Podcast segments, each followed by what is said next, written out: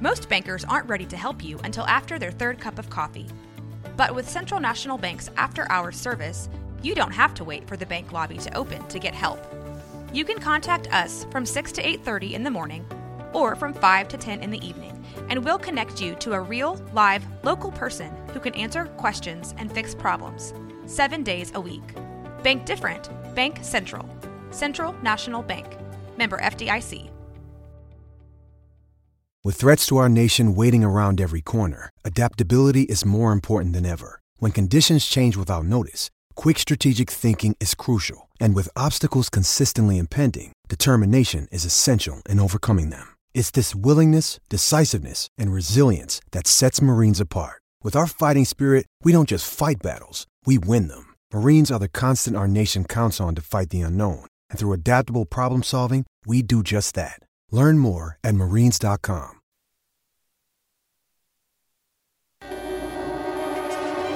This is 365 Sports, powered by SicEm365.com. Welcome to the Triple Option. Here's your host, Paul Catalina. Alongside Jacob Wilson, I think I've determined before we get to college football talk, the first segment of the show is going to be called Small Talk, where we just we just banter about for a little bit, eases the audience into the day, and uh, since it's my show, I don't really care how they react to it. Uh, but I will say this: this just happened before the show. I got an email. Um, I had to buy some football tickets on SeatGeek a couple weeks ago, and because of that, like I'm I'm still in the slog of email. Like they now have the unsubscribe from email promotions thing, except they'll be like it could take up to 31 days for our computer that apparently is an Apple 2GS to to catch up with it. So I still get these random things, and I, um, Jacob, what do you what do you know about me and my musical taste? I mean, I know that you are a Kenny Chesney super fan. No, that is the exact opposite of what I am. But I just got an email saying like, "Hey, get your tickets now for Kenny Chesney," and I feel like SeatGeek doesn't know me at all. Or SeatGeek might be my favorite app in the world, and they're using an algorithm to troll you. that might be. That might be. Um, and he's playing at AT&T Stadium. I have sadly seen Kenny Chesney perform halftime shows at two different Cowboy Thanksgiving Day games uh, in AT&T Stadium, and I was I was working, so I couldn't leave. Like it was Yeah. it was 15 minutes of my life that I was like it's like if the say had, say had ISIS had me in captivity, like wanting government secrets, like having here like no shirt, no shoes. All right, here's where the missiles are. Here's what the code is. I'm sorry, I can't take it anymore. Like if you get to no problem, I'm out. I can't do it. I'm sorry. I mean, it doesn't make any sense though, because you're from Florida, and Kenny Chesney basically embodies that state because Here's no. he's a no. country guy who loves being on the beach. Yeah, but and that's all fine. Uh, that's all fine and dandy. But he's an abjectly terrible songwriter. He's an even worse singer, and I just can't stand him. Here's the worst part of it too. I suspect that of all the like like I, I there's certain groups I just will not like I don't have many. I have a very wide eclectic musical taste. You know, Garrett and I can talk about old school rap music all day long. Uh, I was talking to Jack about emo bands earlier. Like I can I can swim in a lot of waters, but like I do have like solid no go zones. And Kenny Chesney is one of them. Um, Nickelback is one of them. I don't get it, but it's just because they're so blatantly average. But I went to a Nickelback concert in August, Paul. Yeah. and guess what? They're still playing their hits that you know from the early 2000s Saving Me, Photograph, Far Away. They're, they're not playing any of their new stuff. I mean, you know what? That I might take them off the list for the decency not to go. hey guys, we have some new stuff. they understand their precious like light hold on their audience. That at any moment one of you can become one of me real fast. so they're just gonna like keep playing the hit. So I'll take them off the list. Um, Pitbull used to be on my list, but I do have some respect for Pitbull because he like he's high energy Like, you know, he does like, but like, you know, I just didn't. And then Maroon 5, like, and Rascal Flatts are there. Like, I will never understand how you can be a country music fan and like Rascal Flatts. It hits none of those boxes at all. None. At all. But it's somehow like somebody said, like, oh, these guys are country. And then a whole bunch of people went, okay. Like they didn't they didn't give them any kind of like, you know, resume check. Uh, and with with Maroon Five, honestly, it sounds like he's getting hairs plucked out of his body one by one when he's singing. And at least with that one, I know that Adam Levine is a gigantic super douche. Like everyone knows that, and I think like that way I feel good about it. But with Kenny Chesney, I suspect he's probably a really nice guy. Everybody seems to like him, but me, which makes me dislike him more because like if we ever meet, I'm the a hole, right? I, I think I think you already are right now, Paul. So yeah, so I'm like, I mean, that's a long point to say that, but I just suspect that, you know. Um, and we just lost Jimmy Buffett, who's one of my favorites. Tragically, you know, uh, that he's not with us anymore, and I had to watch him sing "Son of a Son of a Sailor" at the CMAs with Mac McAnally, and just didn't sit well with me. and I think part of that, I will admit, a little bit is jealousy. He's friends with Jimmy Buffett. I'm not. so, you know, but there just are lines I don't cross. And I'm also mad at Kenny Chesney because I think, and he's the best one of these, but he, because he made so much money, begat a whole wing of country music that is just worse by the person because they're all trying to be Kenny Chesney instead of trying to just be their own thing. I think So- that's a lot across a lot of genres, though. Now at this point, I mean, Yeah. makes me so proud of of 23 year old Jacob because when uh, about a decade ago when I was a producer with you guys at uh, ESPN Central Texas, uh, I played a Kenny Chesney song as a rejoin uh, from a commercial break. And the look on your face, you, you, you just like look, like looked at me like, like. and- was this and- before you knew? it was before I knew, but I got like this. As soon as I realized, like it's because Paul hates Kenny Chesney, I got. I I, I got this warm rush. Like you, you learn what somebody Yeah. hates, and you just. I never really um, went back to that well enough. But Yeah, no. th- that could change, But especially plenty- after today. Plenty, plenty of people did. Plenty of people do. You know, believe me, I, I've been in plenty of a of an exercise class, and then you know, hear Maroon Five. You know, and here's my thing about Maroon Five. Adam Levine is a handsome person, right? It, you know, if you're into that kind of thing, I guess. But most women like him. If Adam Levine looked like me, people would be like, "Shut the f up, man!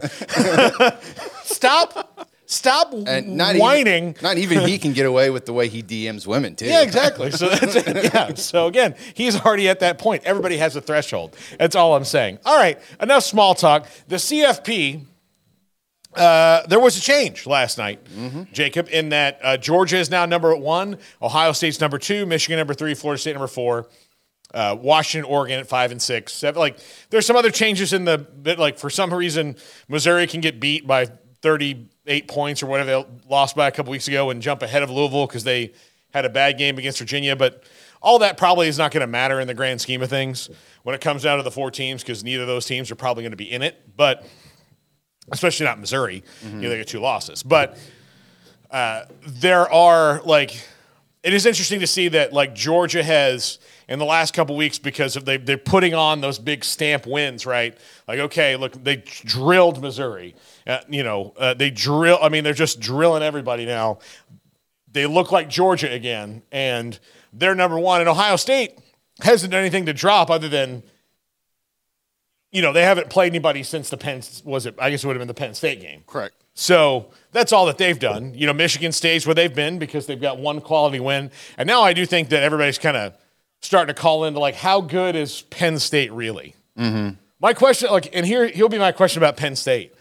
If Penn State was in the new Big Ten right now with Oregon and Washington, and I'll throw USC in there, even though like, you know, we know they're a disaster on defense, but uh, UCLA is about to fire Chip Kelly, so But like if those three teams were in, Penn State would probably be behind at least even with USC. Yeah. I mean, I, then you got to think there's no division. So could they hang or could Drew Allar play against Iowa's defense? Like realistically. Well, I mean, he did. He went Well, I 31 guess, yeah, nothing. yeah, yeah. But like that was their one game. That was the game I thought like, oh, their offense might be good Okay. because they scored 31 points on Iowa's defense, and it was just kind of like, well, Fluky. I mean, I think James Franklin, he's going to have to uh, get it together, even though that the uh, expansion's coming, because he's been just in this unfortunate jail of not being able to get past Ohio, Ohio State and then now Michigan. And with the, the new teams coming in, we don't know how Penn State is going to be against those Pac 12 schools. And so, James Franklin, I think he might need to coach extra hard for his job because there's already complaints about him not being able to get past Well- Ohio State, Michigan. And if he can't get past the new teams coming in as well, the, his, his haters out there might have reason to you know scream even louder for his head. I wonder if Manny Diaz gets a head coaching job in this cycle. I don't know. Like he's done a really great job there, and that's what drives Penn State. But he just fired Mike Yurcich, you know, and so he's in the bring in a new offensive coordinator phase. And the the Big Ten is going to be interesting to watch down the line here because Ohio State's done it. Michigan, Michigan's got such talented players, and that, like they could change their offense and be mm-hmm. what kind like they could probably be a lot of different things. I don't think they have the, I don't think they have the playmakers at wide receiver that say Ohio State does. You know, like that's, but they're still really good all, all across the board at, at pretty much every position. So they're going to have 17 draft picks in this class or something ridiculous like that. They're they're going to be really really good. So all that's going for them, but you know, everybody else is going to have to adjust what they're doing, right? To to account for the offenses that are coming in. Purdue was wide open under Joe Tiller. They've recommitted to that under Ryan Walters and bringing in Graham Harrell. Um, Wisconsin's going that way. Um, you know, uh, Nebraska, I think, will have an interesting offense going forward. It's not going to be like full spread uh, because of the weather that they have to deal with in November there. That, you know, the, um, if you go full spread, and I think that's going to be interesting to see what Phil Longo does at Wisconsin. Like the the problem with the full like we're just going to go real fast all the time offense is that when the weather's bad, like God is telling you like, well, you're not going to go fast today. Yeah. like, I'm sorry, I know that that's your plan, but I'm not letting you. Like, it's not even the other team; it's me. I've decided it's going to rain or snow or be super windy, and you can't really do what you want to do. So, but teams like Penn State, like they're right there on the cusp of being a really elite team, and that's where James Franklin is. But he is a couple of coaching decisions away from that. You know, he is probably, and this is maybe a topic you and I could discuss the the other day is when are like who's going to be the guys who go from being really good head coaches like James Franklin because he is a really good head coach to being a great head coach. Because right now, who are the Ryan Day is a really good head coach. He's not done anything great yet. I think if you look around, like who are the great head coaches in college football right now? It's Saban and Kirby mm-hmm. Smart. I think Dabo's still in that category, although you know, I mean, you you mentioned Nick Saban and Kirby Smart and Dabo uh, taking the programs that they are currently at and making them their own. James Franklin is at Penn State, but it is still pretty much still the legacy of Joe Paterno. Yeah, it is. That's true. Like he's got to make it. He's got to make it like this is what we're going to do. And if they continue on the path they're going on, he's in a weird spot because you've got no reason to fire a guy who's going to go ten and two or nine and three every year. Yeah. Georgia Like you- did it. Georgia What? did it to Mark Richt. Yeah, Georgia did it to Mark Richt, and but Georgia did it to Mark Richt because Kirby Smart was it was in existence. If Kirby Smart wasn't around, if Alabama wasn't doing what they're doing, they probably would have like maybe tread water with Mark Richt along because Kirby Smart was perfect. Like he's the best young assistant in the country. He's the best recruiter on Nick Saban's staff. Oh, and where did he go to school and play football? Here, you know, like so. That's that's where they are. But like Yeah, too many chips had to fall into place. yeah. So like Penn State. So for Penn State, who's that mm-hmm. guy that is that is going to be because when you make that move and Georgia made it at the right time because Kirby Smart was perfect. So you don't because otherwise you're doing what Nebraska did to Frank Solich is well, Frank Solich isn't Tom Osborne, but he wasn't far off. He just, they weren't the same, and football was kind of changing a little bit. But they fired Frank Solich after nine wins, and they've been in the void ever since. Um, so you got to be, you know, you got to be careful when you say, like, oh, well, nine wins isn't good enough. I, I, give, I, I give you the University of Houston, who says they fire coaches at eight and four when they when they let go of Major Applewhite and brought in Dana Holgorsen. Well, now they're in a new conference and they have to amend that at least for the time being. But Dana Holgorsen still might not make it out of it in year one in the league, given how the first half of last year went, even though they closed well um, at Houston. You know, so if you're going to fire a nine and three and ten and two guy, like you better have A perfect fit. okay, um, like Dabo Swinney, that's what Tommy Bowden was. I mean, he was a nine and three, but they had kind of like just gotten they had gotten tired of him essentially losing to his dad all the time. Like that's what they had gotten tired of, and they needed somebody who could take the program in a new direction. And they felt they had it on the staff in Dabo, and that worked out beautifully. So, you know, who is like you better you better have somebody that you're like this is the guy who can make us 12 and 0 and in the mm-hmm. conference title game and you know James Franklin is like James Franklin if he got fired at Penn State would be at 50 other different schools by lunch the next day because they're like yeah we'll take the 10 and 2 guy. He can we, he can figure out being 10 and 2 here. Yeah. you know, like we'll trade our guy right now for the 10 and 2 guy, which is why Miami hired Mark Richt so fast it'd make your head spin mm. because they thought, well, look, if he can get us back to eight, nine, 10 wins in this league, now he was, he eventually had some health problems. And like, you know, plus I think he also went down there and found out like, oh, the, they're not giving money like they used to here. this is this is a different challenge. But I mean, he retired because he was having health problems, and, and um, I had a stroke a couple years ago, as a matter of fact. So yeah, there there are like there's those things. So you know, the guys who are you know right there on the cusp that are good coaches, but they haven't done anything really great yet. Lincoln Riley is on that. Like he's a really good coach, but he hasn't done anything great yet. True. You know, like Brian Kelly. Brian Kelly. Like there are those guys, and sometimes it's just a coaching staff decision. It is okay. I've got all this other stuff here. Who's the guy that can take this deficiency? Ryan Day might have made it.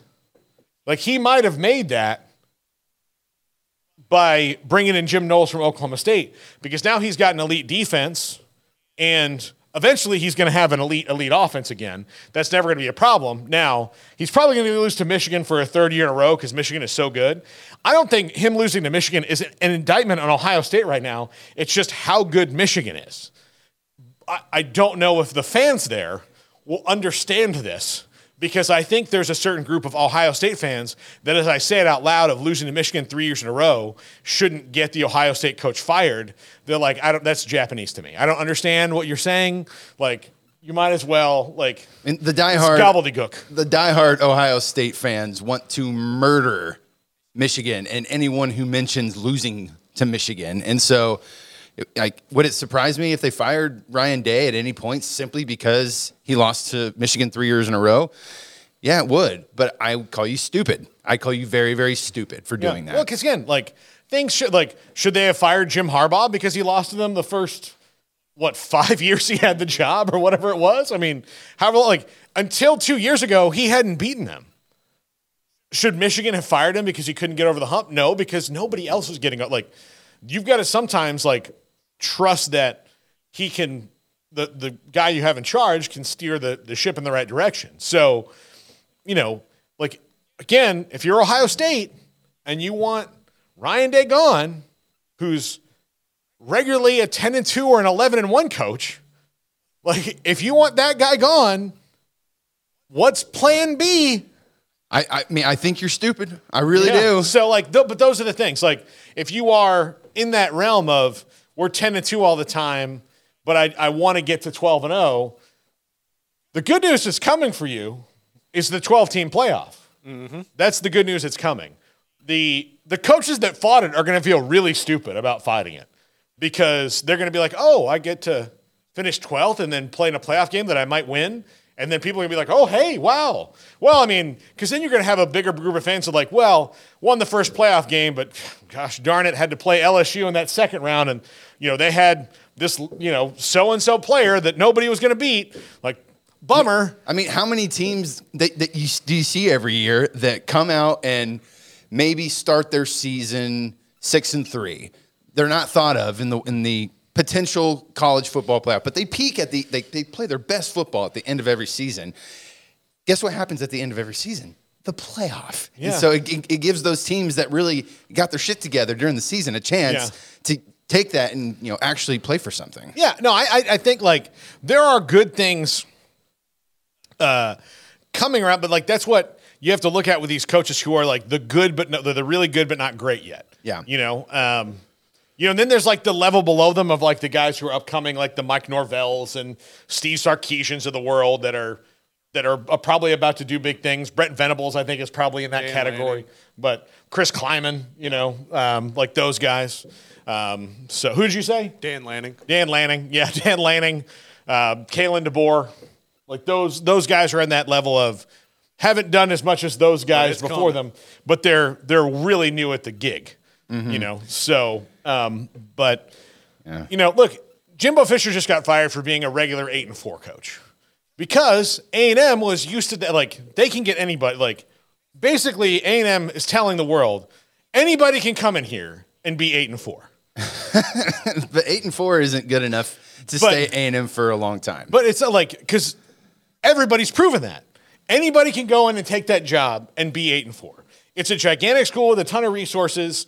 Um, you know, you bring kids in and like bring them into a stadium. It's a hundred thousand. Like even for the you know the gimme games that they have, a hundred thousand people are in the stands going insane. So like you're going to be able to get top like top 15 recruiting classes most years without even like oh I'm, there's a couple five stars oh Yeah. bummer like i'm still going to be really good and beat eight of the 12 teams i play but that's not what they're paying for Yeah, I mean, look, I I never understood why. Going back to Dan Lanning for a second, I never understood why negging was the thing that that people did when they wanted to flirt or, um, you know, tr- try that as a pickup method. But when Dan Lanning shut down the rumors of him going to Texas A and M, I got a little hot and bothered. yeah well okay uh, garrett do you want to play another quick round of do you believe him Let's do it. urban meyer denied that he was interested in texas a&m do you believe him Hell no. I don't. No. I mean, that would be interesting. Yeah. We believe Dan Lanning. He was like the way he discussed it. And the like it's good news, bad news. Like if you're a fan of Oregon or Florida State, because they're in the playoff chase right now, they'd be stupid to interview at A&M. Mm-hmm. Like to even think about it because you're about to do what A&M wants you to do right now in very early on in your tenure somewhere else. So you shouldn't even bother with it. Like you shouldn't even bother with it.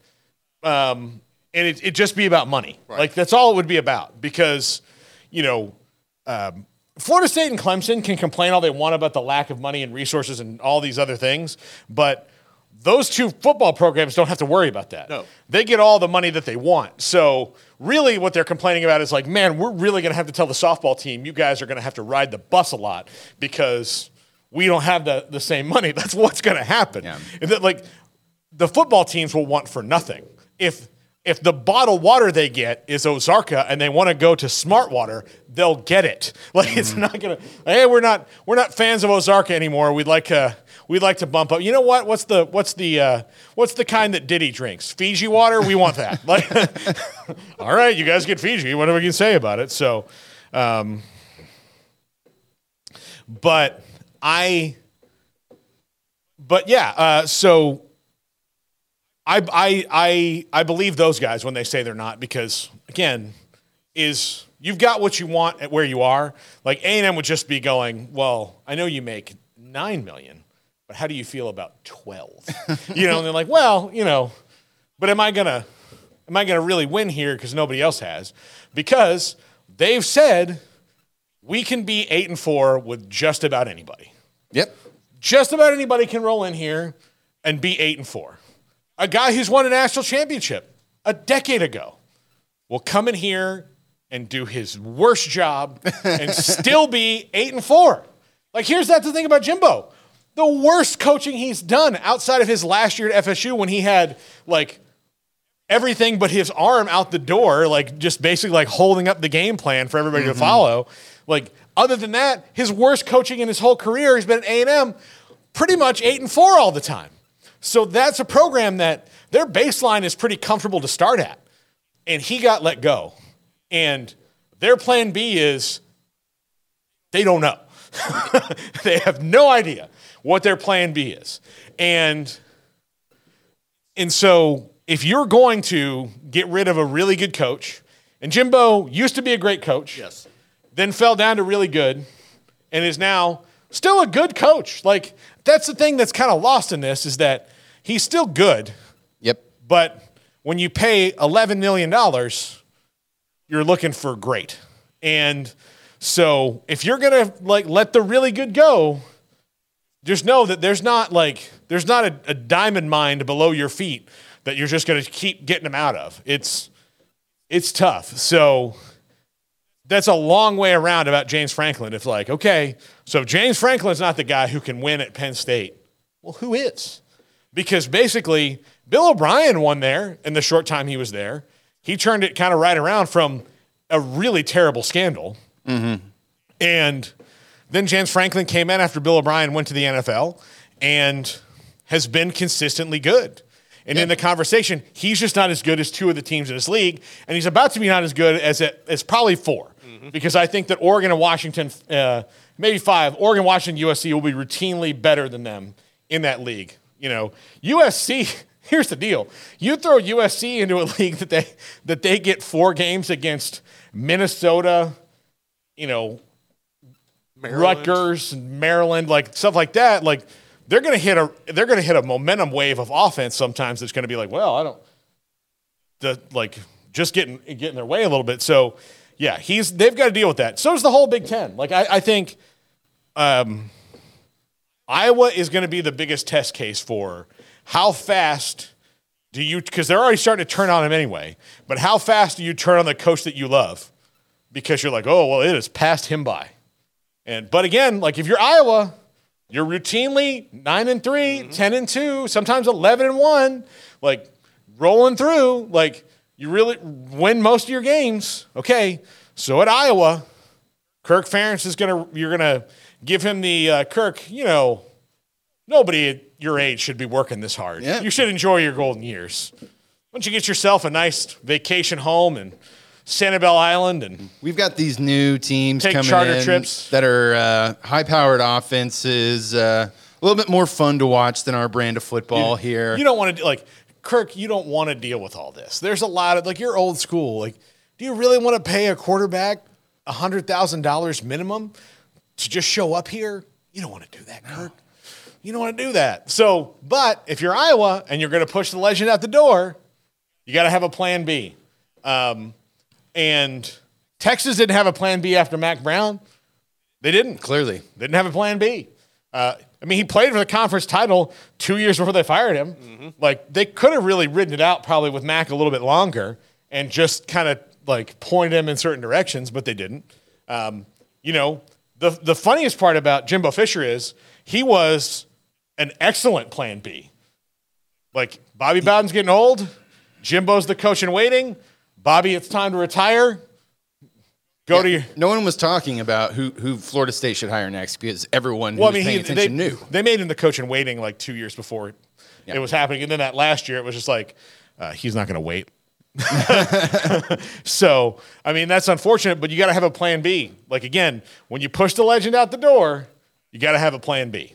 And yeah, I don't, I don't like, I don't know who Penn State's plan B would be. Like again, and so I mean, I, I'm not saying you need to fire James Franklin no, now. but you do need like he does need to look at like what is keeping them down and from losing to them and with the teams that are coming in again your goal is to finish 12th there's going to be years that he, that that they do that but like with um also like even if your goal is to finish tw- well sometimes it's not even 12th like I mean, if if if five teams in your league are better than you and like you're going to be jockeying for that last position of the four that they might even give you in the 12 team playoff. Because the Big Ten, some years, is going to get four of those teams. Probably four The SEC five, is going to get four of those teams, and then everybody else will get the other four. But I mean, it's just like four automatic bids, right, for the conference conference champions, and then eight spots. no, it's uh, it's it'll be five plus seven, so it'll be top well, the five. The, Pac-12 won't be around anymore, right? yeah, so it's top. So that's the, that protects the group of five.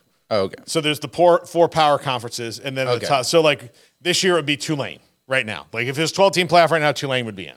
So you get your Tulane in, and then after those five, you get seven other spots. yeah. So then you know of those seven, more than likely, five of them will be occupied by the Big Two, and then two of them will be like, oh hey, a ACC and a Big 12 team uh, had a good good little year. Come We'll on. throw them in there. Nice, nice work, Arizona State. Yep. Good for you. Here's Michigan. You know, like, hey, uh, congratulations, Duke, on making the 12 team playoff. For your first round matchup, we'd like to give you Georgia. Between the hedges, nonetheless. yeah. On the road. How do you feel about that? So, yeah, that's um that the world's changing, and so you got to you got to be prepared for it.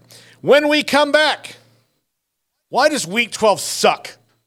Every year, like why does nobody do anything about this? I know it's before rivalry week, but like instead of like you know,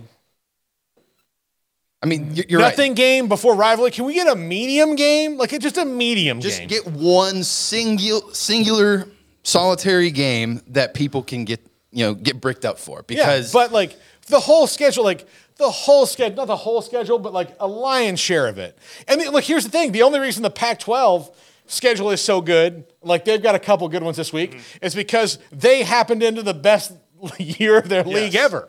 But there would have been years where this would have been a bad week in the Pac-12 as well. We'll talk about that when we come back. This is 365 Sports. If your business is like most, you need things done quickly. But if you're still tying your critical applications together on multiple shared public networks, you've probably been feeling the slowdown. And that's no good for business. A private UPN fiber network can get you and your business moving at the speed of light. Whatever you need, we can build it. Internet, Metro Ethernet, Waves, Dark Fiber. We deliver custom private networks and are focused on business customers only. Our next generation 100% fiber optic infrastructure offers you low latency and ultra scalable bandwidth with speeds up to 100 gigabit to run your critical applications. Your connection won't be limiting your performance anymore. It's diverse and scalable, so it can grow and change as your business grows and changes. And with a secure carrier grade private network, you'll have all the reliability you need. Contact UPN today to learn more. Fast just got faster. This is 365 Sports, powered by SicEm365.com. Welcome to the Triple Option. Here's your host, Paul Catalina. Welcome back, Jacob Wilson alongside. Now, um, so week 12 is just quite often abjectly terrible when it comes to college football. We've got rivalry week next week. So, you know, this is tomato can week across the. Now, there's some games that are, you know, really key, you know, to the whole thing. But Bama's playing Chattanooga. They do this every year. Before the Egg Bowl, they are they are not going to risk it. And I get the logic in behind the Iron it. Bowl. The Iron Bowl. I'm sorry. I'm looking at Ole Miss. Before the Egg Bowl, they're playing UL Monroe. Um, you know, It's, uh, it's a hot, it's a hot garbage slate in the Yeah. SEC. Other than, like Georgia and, and Hey. Ten- Tennessee might be an okay matchup, but A&M's like letting uh, Elijah Robinson get his, his feet wet with Abilene Christian before he has to go coach up against LSU. Uh, you know, uh, which I believe is on the road, right? Yeah, they got to come. They got to come to Death Valley. Yeah. So, hey, your first SEC game as a head coach is in Death Valley. Let's see if you got the minerals. Georgia and Tennessee could be good for a little while, but I don't think that anybody believes that's going to hold. You know, um, let's see. Do, do, do, do. Um, eh, you know, FSU plays North Alabama. Kansas and Kansas State could have been a good game, but Kansas is down to their third quarterback. Unless Jalon Daniels is just laying in wait, all healed. That's a, th- me and Jack were talking about that earlier because if you look at the line, it's like a one score game in favor of K State. So there's something there that's going on. Yeah. Like, and look, maybe like if I'm if I'm Lance Leipold, I'll just like I'm not even gonna let him warm up like Yeah. i- outside. Like I'll put him like sneak him into the indoor. You're gonna warm up out there. They have an mm-hmm. indoor at KU. Sure they do. Uh, they might be working on one. Yeah. But sneak him in somewhere else he can warm up and then just have him walk out with a jacket over him and then throw it off and run in when when they have the ball the first time. I mean, that would be a baller move too. Uh, Even let the other guy take the first snap and have him like like sulking over there, his hat on and like his shoulder pads and like, oh, you let him dress because it, you know, maybe he could be okay in an emergency and he just comes in and does it. I mean, I'm all about showmanship, but but even if, if he's but your point is good. If if he's going to play, Lance Right. Leipold's not going to tell anybody until he does. Uh-huh. So, for whatever that's worth. Now, Washington, Oregon State is is probably the best game of the week. That's a good one. You know, you're going to happen across some. LSU's playing Georgia State. I mean, like, so there are. I just wish, like, I get that you don't want to be the week before the rivalry Yeah. game. And look, for for my Seminoles, look, they played, you know, rival 1A and they're playing rival 1 like between like North Alabama, you know, sandwich in between them. Mm-hmm. But even still like I mean, could you throw like the medium game in there? Like I just mean, for I think the the the conference to blame for the disdain that we both have for this this slate of uh, of games this week is the Big Ten, Yeah. because the SEC, ACC, they have games that are some of them are FCS, some of them are uh, just Division Two, whatever lower level you might want to think of. It's a tune-up game to get ready for you know your rivalry week. But the Big Ten, it is all conference against conference, and every single game is terrible. Well, it's like they got everything out of the way so that everybody's only going to focus next week on the game. I mean, I. I would. There's a lot of things I'd rather watch than Illinois, Iowa. I would honestly like rather watch a documentary about how they make paint and then watch that paint dry at the end of the, like through the credits. I'd rather watch a documentary about colon cancer. At least you'd learn something. At least you'd learn something. I would rather watch a Kenny Chesney music video than that. give me, give me. She thinks my tractor sexy on repeat for the same amount of time. And your mom is the girl in the video. then, than, than anything that that is that that week. I mean that. Yeah. I mean so. You know where like the Big Ten, Michigan at Maryland, not going to be an upset. Rutgers at Penn State. Now Rutgers does have a winning record, and you know that that could get interesting. Um, they're six and four uh, in like a defensive slugfest, but again, Penn State's just better. Michigan State and Indiana, no one wants to watch that game. Purdue and Northwestern, blah. Nebraska and Wisconsin could actually be a really good game. That, Yeah, well, I mean, like bowl eligibility on the line. Yeah. Like, you know, each of them needs the win to get the bowl, and they only have one opportunity left. And then Nebraska would have to play Iowa, who just doesn't let people score, Correct. and they're they're kind of a disaster at quarterback anyway right now. So, yeah, it's that that one's good. And then Wisconsin has Minnesota the next week, so you know, precious few points there in the in the Big Twelve West or Big Ten West. And then like, look the the SEC has. Oh wait, sorry, that's next week. Um, you know, here's the good game like Georgia and Tennessee and Florida and Mizzou, um, and Kentucky and South Carolina are the only league league matchups during the week. Kentucky and South Carolina has no bearing on the league race at all, No. unless somehow the winner of that game like gets an amulet that allows them to destroy all the other teams in the league. So like, after the game, a witch just comes up out of the center of the field and bestows upon Mark Stoops the amulet of supreme power. like that's the only way that's going to happen. Um, and Georgia and Tennessee could certainly affect things, but Tennessee is going to have to use every single voice in that stadium to rattle a Georgia team that seems like they got all their their demons out of them. I mean, I'll, I'll, I'll own up to it. My Ole Miss take, saying that Ole Miss was going to upset Georgia, that went over like a lead balloon, and uh, I, I feel stupid. Yeah, I mean, that, and that's like because of the Ole Miss went like the Mizzou went like Mizzou 30-21. Mizzou's a good team. Mizzou like really fought hard and gave Georgia all they wanted, but after the first quarter of the of the Ole Miss game, it's like okay, well, they saw all of like everything that Lane was going to throw at him, and then just you know systematically. Kirby, Kirby Smart, saw Lane Kiffin. I was, You're wearing a visor? No, no, no, no, no. I wear the visor here. Look, there's only one coach who legitimately can rock the visor. and- Spurrier? yes. Spurrier was the original visor guy. Everyone else, even like Bob Stoops, where did Bob Stoops work before he went to Oklahoma? Florida. For Spurrier. So where do you think he got that from? I mean, I thought he looked looked pretty good in the uh, yeah, in the there's some guys that look good in the visor, but look, there's one guy, you know. Yeah, I mean, he just he coined it, but uh, I guess when you coin something and somebody else does it, I guess I I understand your take on this. Yeah. A visor, here's the thing, for like you you can only wear the visor if you're an emotional coach because you want people to see how much you've messed up your hair, like being mad at your team or the officials or whatever. Um, that's the deal. That's the visor rule. So like Kirby Smart, he doesn't really like he didn't really take off the visor all that much. No, it's usually on at all times. Um, Lane will take it off. Lane will take it off. Bob would take it off. yes. Uh, and Spurrier, I mean, he, it was because he could throw it, he could like slam it on his leg.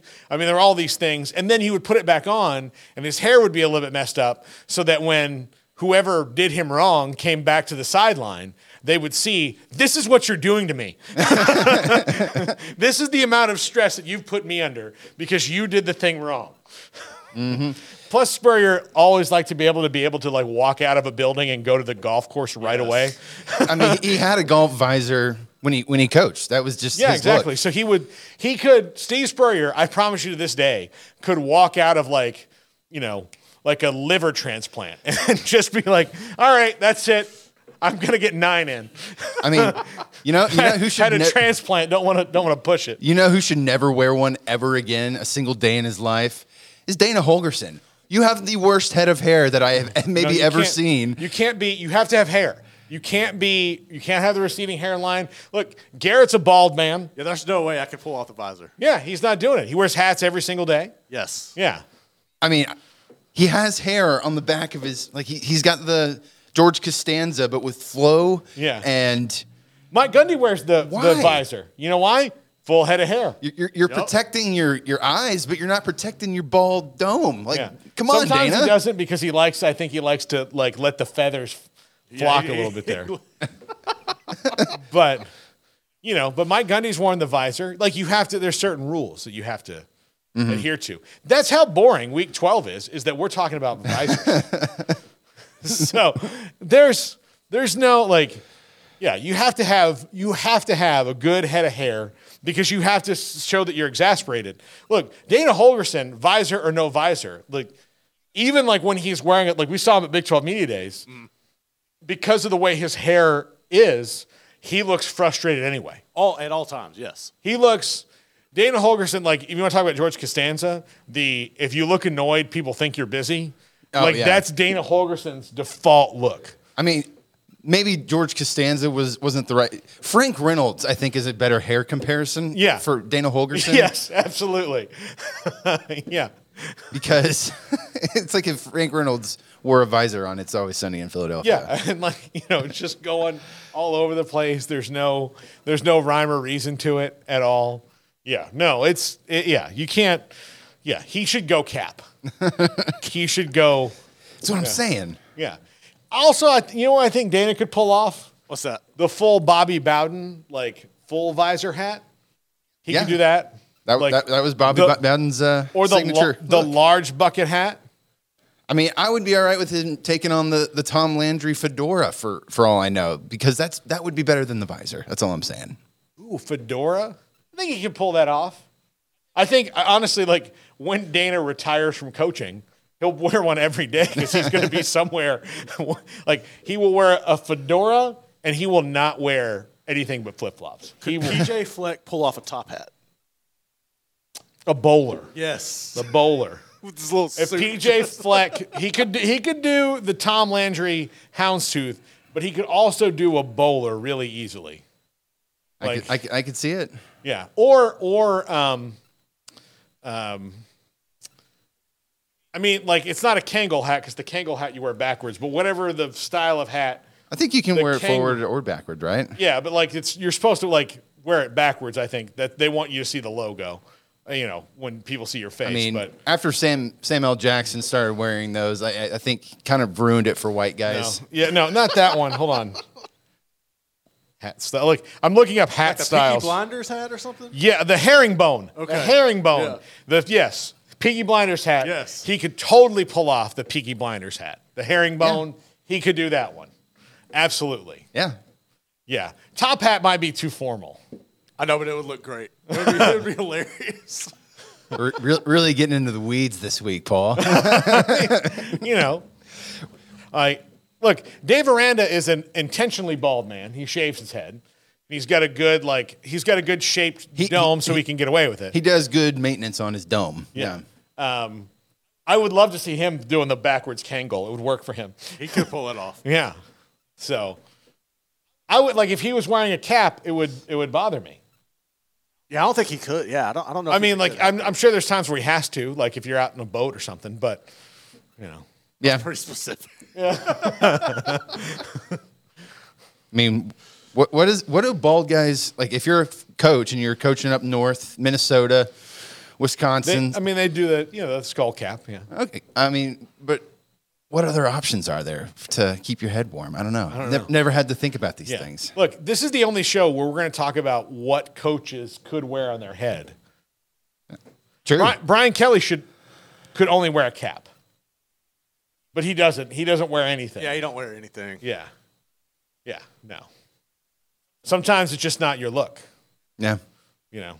But there are certain people who can get away with things. But what about an option we haven't discussed and it hasn't been worn by anyone that I can think of but Bum Phillips, the cowboy hat?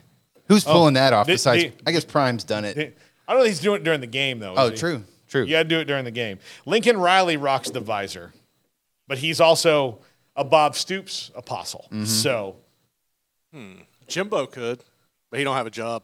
no, Jimbo, Jimbo, Jimbo wears Jimbo wears the cap. Yeah.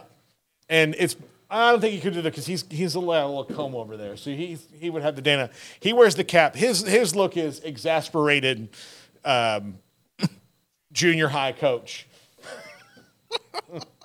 like that is his whole vibe. Like if you, I think that's part of the reason that some people like Jimbo Fisher because he reminds you of your youth when like you know, Devin, Devin, come over here, Devin, Devin. How many times I got to tell you? Like, when the weak side guy goes this way, you follow him. God, Devin.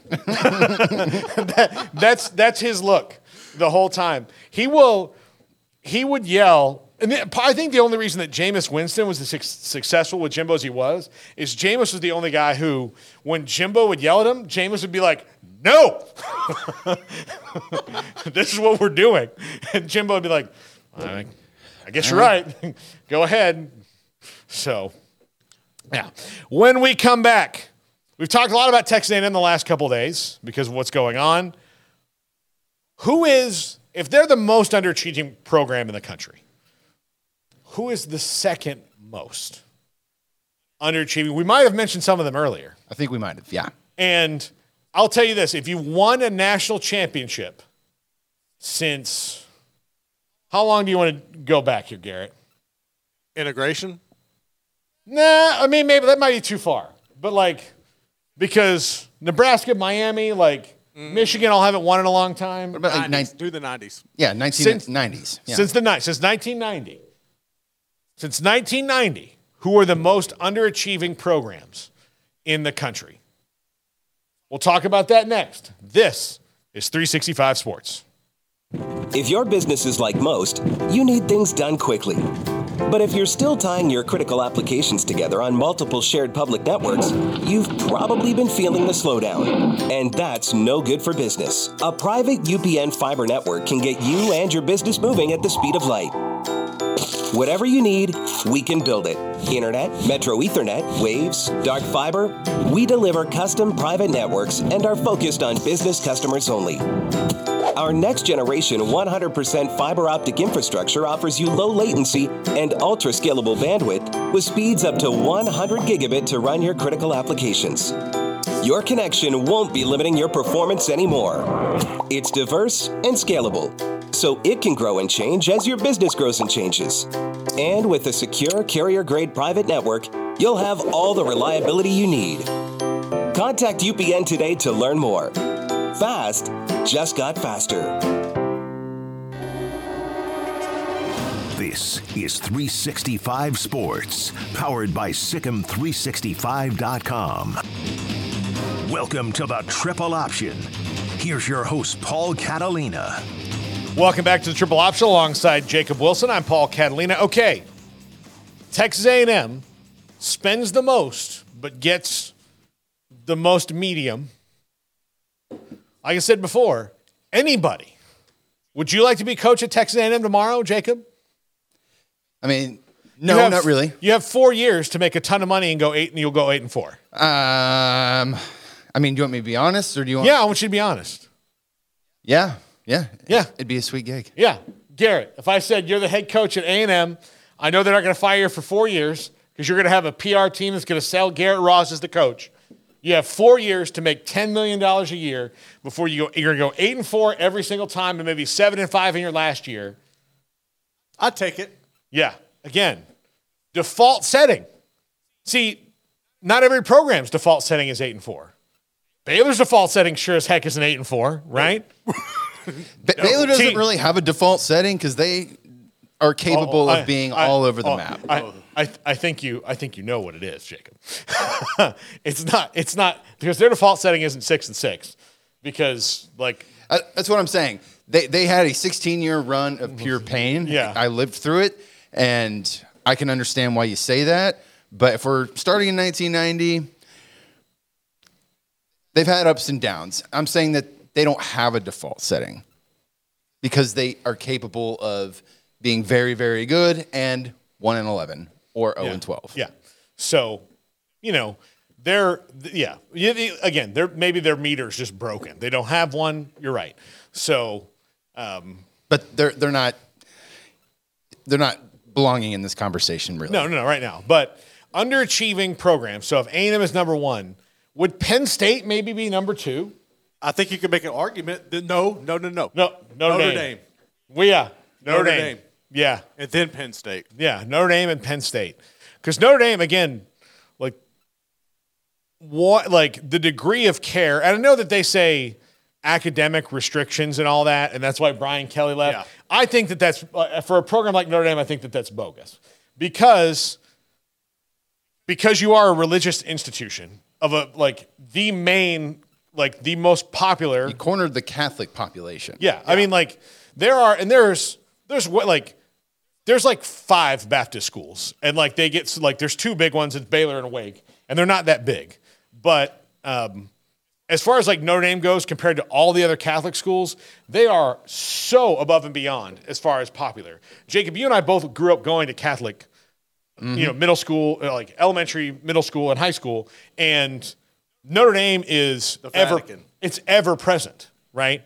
And Yeah, no other reason that people in Texas should be fans of Notre Dame, a school in Indiana. Yeah. But because of its Catholic prowess, they have fans all over the world. They transcend their location. Yeah, exactly. So if if academics is your problem, and then of okay, if you're not going to go to public school and you're going to go to private school, what religion has the most schools? The Catholics do. So again, you still have a recruiting ground of like, man, we really need a smart, elite offensive lineman. Oh, where can we go? Every Catholic high school that has good football teams everywhere. In any of the 50 states, you can go get one. Yep. So I don't buy that because you can be their default setting is is probably nine and three at Notre Dame. Like, you know, when they have a good coach, their default setting is nine and three, which is why you know. Look, was what Brian Kelly did was impressive because they had some coaches that were coming in regularly below the default setting. He came in and, and put them back where they they were. He just could not get over the hump, and they got tired of each other, which is what's going to happen at That's exactly what's going to happen. they'll appreciate what they'll appreciate is the efficiency in which he runs the program. Like he knows how to run the program. This needs to be here. He's going to set up infrastructure that Coach O just did not have. But the Coach O got the championship. But Coach O got the championship. but but uh, but I do think that he's like eventually they'll be like, well, you know, and that's probably going to be when he retires because he's not young. Yes. you know, he's he's quite middle aged. Um, so, but he he left one of the most underachieving, and he's the all time winningest coach there. To go to one that's not underachieving, in LSU. So I would say A and M, Notre Dame, Penn State.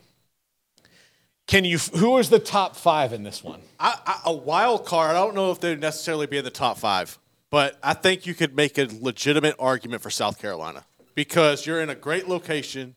You've had like Spurrier there. Like you've had coaches.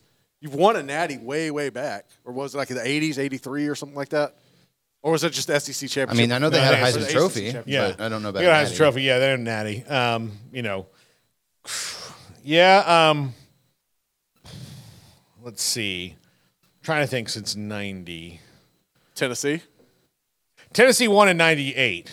Yeah, I mean, So, there- like- there's a lot of teams that are doing well this season Yeah. who had really long gaps of underachieving. Yeah. Florida State being one. Florida State's gap was six years. I mean, that, Actually, five. They won ten last year. Five years. there was That's a there was never a, a six year stretch like that under Bobby Bowden though. Yes, there was. Maybe my memory in it, starting in the 90s. No, it was uh, from the time Chris Rix uh, crawled up out of the friggin' ooze and became the quarterback until Bobby retired. Yeah, they were. I mean, they were pretty. I mean, until Jimbo took over, they were pretty mid. So yeah, I mean, like yeah, five years. But but yeah, so I'm gonna say from 2000 and we'll just call it 2002 to 2007 or eight. They were, and then they kind of like Would would Oregon qualify? You know what? I'm going to throw Oregon on the list because They're they've always there. They're always there, but Yeah. they can never do it. Yeah, they Yeah. they they won the costume contest of college football and became relevant, and then they established a new baseline. But they haven't. You're right. They they've only played in one national championship game, haven't won it. They they haven't broken through. Like I legitimately don't remember Oregon being relevant until Joey Harrington. Like that's the first time I ever Yeah. like Oregon was on my map, my radar. yeah they they're they're they've always been close and look they played and lost uh, to Urban Meyer Yeah. in the in the first um, CFP championship game, uh, but they're always right there. You know they haven't they haven't ever broken through. Um, you know. I I would say UCLA, but like you'd be surprised at how poorly they Yeah, I put spread around Washington there over that. But Washington won in '92, so Washington, yeah, so or '93, whatever it was, '92, '92, because FSU won in '93. But yeah, Washington's won. Um, so under Don James, they won. Uh, Oklahoma State. Oklahoma State. That is I don't understand that program. I mean, Mike Gundy has been because again, he is a fantastic coach. He's really good, but he's yet to hit his great button yet. Yeah. I don't know if he ever will. I don't think he will, honestly. I I mean, I don't know, and like there, there's no reason for it because they've got they've had teams that he's put together, talent that he's put together that should have absolutely won the conference and could have probably beaten. They kind of like he had a he has had a couple teams that had they not lost stupid games when they did, probably could have beaten the team that wound up playing in those games that did because Even they were really good. week. What? Even last week. Yeah, I mean, yeah, but th- because they have those, like that's what that's what gets him. Is not like okay, you're gonna lose to Oklahoma. All right, fine. What gets Mike Gundy is not that he's that you know he has a really bad record against Oklahoma because every Oklahoma State coach did. It's I mean because he has a, a pretty good record against Texas, right? He has a good record against pretty much everybody else in the league, but it's like you just pick a game where uh, the one of the good Oklahoma State teams has no business losing and they lose that game, and that's what's because it's not like it's certainly not Oklahoma that's keeping him from being great because there's been enough gap where he could have. Yeah, Gundy has beaten them enough times to be like, hey, hey, recruit, we beat the big Yeah. Oklahoma. Yeah, but it is it is the time that you lose to a like a f- four and five Kansas State team when they've had a down mm-hmm. year, or you know you miss a field Freaking goal or Iowa Iowa State. State. Yeah, you know you miss a field goal against Iowa State. You know, and and you're not in the college football play. You know, like or in the national championship. Like those are the things that happen. So yeah, I would put yeah. I think we got a good solid five there of of underachievers. What, what, what are the what are the five? Oklahoma State. Oklahoma State, Oregon, Notre Dame, Notre Dame, Penn, Penn State, State, and A&M. Yeah. Notre Dame's number two. Yeah. So Notre Dame's number two. And Notre Dame won in 1987 or 88. Lou Holtz. I think it was 88 Yeah. or maybe the 87 season. Yeah. So they won under Lou Holtz and they haven't won since then. But yeah, it, like to me, if you're a routinely nine and three or 10 and two program, you are like one or two, like one big decision and one like sneaky decision away from being in that level. Mm-hmm. Like the, the, um, Georgia's the blueprint. Yeah, Georgia again. Georgia was that like you know they couldn't fire Mark Richt. They couldn't fire Mark Richt. They couldn't fire Mark Richt because they were smart enough to know that like you know like what are we gonna like? I mean, A&M might be breaking like they need to be li- like listening to this because while everyone was fed up with Jimbo, like who's the next guy? We- Who who are you watching? Like and again, I think I think that guy lives in San Antonio, Texas right now. in San Antonio, it Texas. should be. It should be j- like the more I think of it, like you know, because if it's not going to be Dan, like if you wanted, if you were just playing like the fantasy draft of like who's the guy who can come in, win with this roster tomorrow, and you don't even have to think about it. To me, it's Dan Lanning, but you can't really do that because Dan Lanning is in a situation that is going to be very difficult to pry him out of, and your timing is not good because of the rules that exist. Now, if you if the transfer portal didn't exist and you could wait on Dan Lanning, much like um, Georgia did Georgia did on Mark Richt when they hired him in the first place from FSU, like they could wait. Like it's fine. Like he can do whatever. Yeah, but you can't wait anymore. You have to make this hire in like 6 days to really hit the ground running. So, because of that, you know, Dan Lanning and Mike Norvell and guys like that are kind of off the table, even though you might take a shot at them. Mm-hmm. They're probably not going to have the time to listen to you right now or the inclination because everything you're saying you want them to do, they're already doing it. And why, like, wh- why, why upset the apple cart? So mm-hmm. that's why, like, Jeff Traylor is the perfect hire for Texas A&M. He is the perfect hire, but they're going to have to sell that to their people and be like, I know he's just the coach at UTSA, but trust us, this dude knows everyone. He's good at all the things we need him to be good at, and he's doing this at UTSA. He can certainly do it. Yeah, don't don't hire just because you want to flex your you know money muscle and steal a coach at another school. I, I think that's what they're trying to do. Yeah, don't do that. Like, actually think about it. You know, Yeah. actually Set, think set your about it. ego down and hire the right guy. Yeah, absolutely. Because look, I know there's Dabo Swinney rumors right now, and he's not done a great job of of shooting them down because he that's what he does all the time, especially when you know something comes up. But you might be doing with Dabo what you did with Jimbo was this guy's won. It's not working the ACC anymore. Let him come over here. But I would, I would, I would think new, not retread. Yeah, I would- think new. A and M, think new. As Barney Stinson once said, new is always better. That's going to do it for us. This is the triple option on 365 Sports. If your business is like most, you need things done quickly. But if you're still tying your critical applications together on multiple shared public networks, you've probably been feeling the slowdown.